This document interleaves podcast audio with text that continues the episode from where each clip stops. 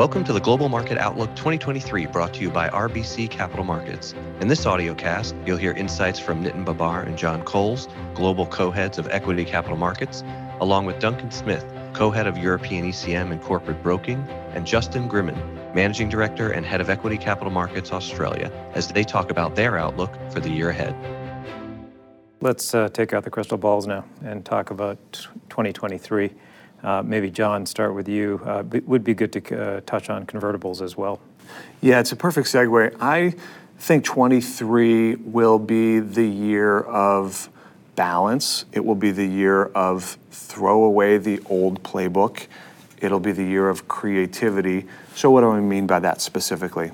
We will see a return of IPOs, in my opinion. They will come from a very diverse sector group rather than the skew that we've seen historically, which had been dominated by tech and healthcare, both representing roughly 20 to 25% of the market in the last five years. I think it'll be much more balanced.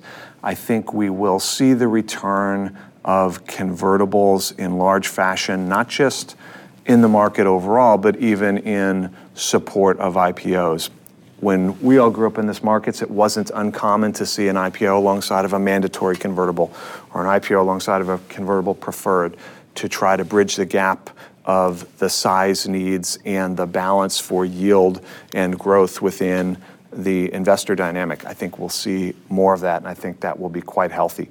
The convertible market has been 65 billion or so per year in the US, and historically half of that in any given year came from tech. Again, in our theme of balance, I think we'll see that spread more out among other sectors. It will likely be back end loaded. It will likely still need to work out what signposts we need to pass to provide the stable environment that we need for IPO issuance. But we all know that when it does begin to open up, it will open up very quickly. It will open up in a way that uh, the advice that you have given on be ready be ready to hit windows and be ready to act decisively and creatively. Uh, all those things will happen in a way that I believe that the back half of 23 for sure, and uh, I'm going to be the optimist and say we're going to see, start seeing IPO volume in Q2 of 23 with the real acceleration in the back half of 23. Yeah. Look, I have very similar observations. I think the advice that we've been given to our clients is similar to the advice you've been giving to yours. Be ready, be available, think about hitting windows when you can get there. I think that we start off in 23 with more follow-on issuance for existing companies. That's always where we start when we start to see ECM activity come back for obvious reasons, perceived as lower risk. The IPOs clearly will be following that.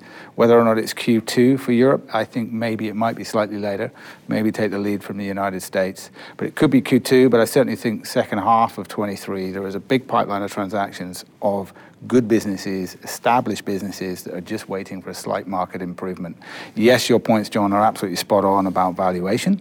You know, people may have to get used to a slightly different valuation paradigm, but ultimately the markets, I think, will be there for executability. If we see some of these signposts that we started to see from the US CPI, if we see a few more of those come through in Q1 23, and I note that we, as a house, have peak rates coming through in Q1 23, by the time we get through some of that, I think we do start to see the pickup first in follow-ons, and IPO is probably second half for us, I think, in Europe. Yeah, so I can't resist because being an ex-convert guy, I don't think of myself as an ex-convert guy, but I, I am a convert guy at heart.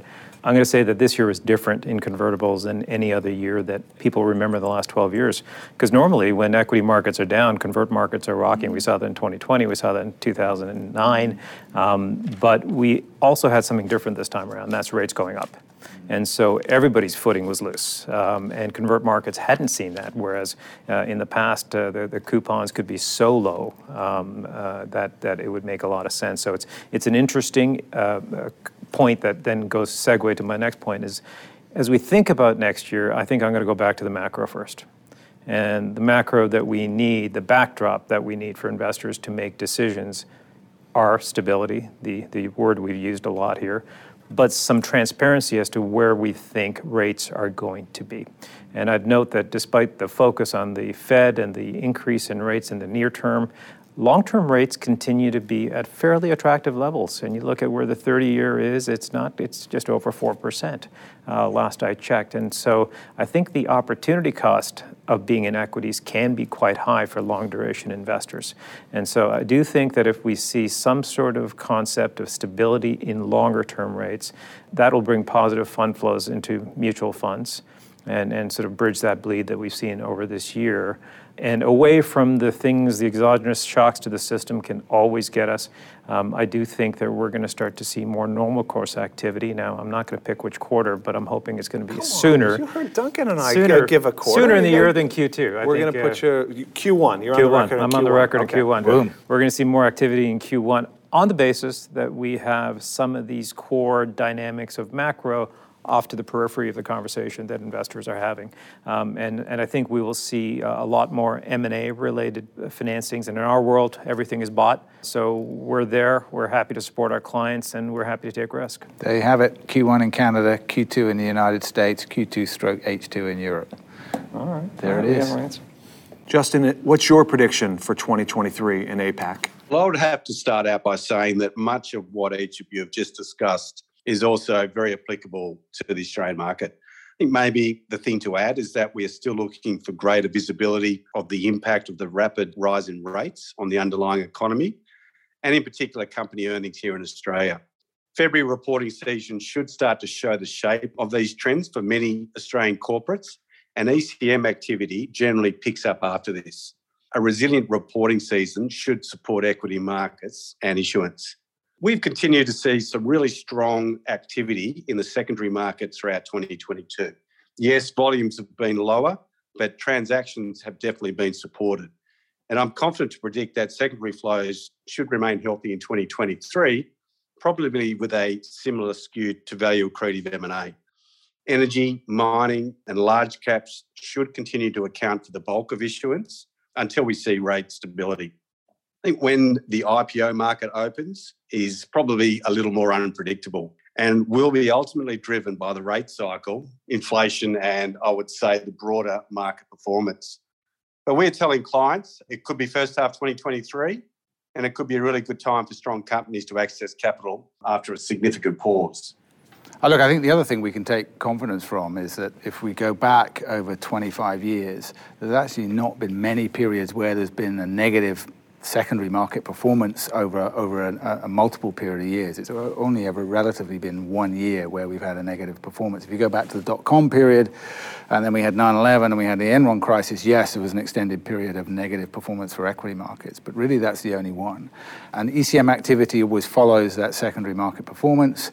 ECM activity has always come back in a relatively robust fashion. It's always come back much quicker uh, than you'd imagined on a, res- on, on a sustainable basis. There's also always been windows of opportunity, even in difficult market periods. And look, I think all of us have experienced hitting those windows of opportunity in down markets, but also we've been through enough cycles in our careers to see that these markets do come back and ECM activity does come back on a sustainable basis once you've been through a bit of a cyclical downturn. Yeah, we, we can be optimistic about that. And, and you, you made the point that even in down markets, deals can get done. Um, and I'd say that this year was a year of creativity and good advice that was critical to execution. We had a couple of transactions, one for TC Energy, a $1.8 billion deal that was done in August, which is not a typical financing time, uh, but it was done. There was no wall cross associated with that, and it was done at a reasonable pricing relative to their historical transactions. And it was for a growth project. Now, that growth was not immediate, it's through, through time, an expansion of a gas line in, in Mexico, but very strong use of proceeds for a, a long term client client of ours that we absolutely want to stand behind. Uh, other sort of creative transactions include doing deals on a Monday morning. We did one for Tamarack Valley, who bought an asset. Timing had to come together. It sort of divined itself to a Monday morning um, uh, M&A uh, and, and bought deal financing that was done concurrently as well. Again, creativity, hoping that the market gods shine on you was important around that time, but being ready uh, so that we're able to take advantage of that window. And, and a variety of other transactions that were M&A related for issuers like WSP, who is a long-term consolidator and best-in-class operator. Uh, markets are always open to those companies. They just have to find the best creative ways to address them. You're being modest as well. You didn't mention your number one for 2022, so take a victory lap. Um, I, I, It ain't over yet. I agree with you both. I think if there's one message that we're all circling around, it's that issuers need to be prepared. That's obvious. They need to be prepared, but they also need to be creative and they need to be willing to do things differently, to try execution technologies, not to be a pioneer per se, but to do things in a way that are not just the old playbook. We hear that directly from investors as well. That's how they want to be accessed. And Nitin, the point you made about doing a Monday morning transaction in a two-week period, we had a IPO utilizing a Wallcross and a Cornerstone investors. We had a block trade intraday on a Friday morning, something I don't want to repeat too often, an intraday Friday morning block trade multiple at the market offerings. We had a regular, a normal follow on, which is the anomaly in this group, and we had two wall cross follow ons. That is the new normal, in my opinion. That's the creativity.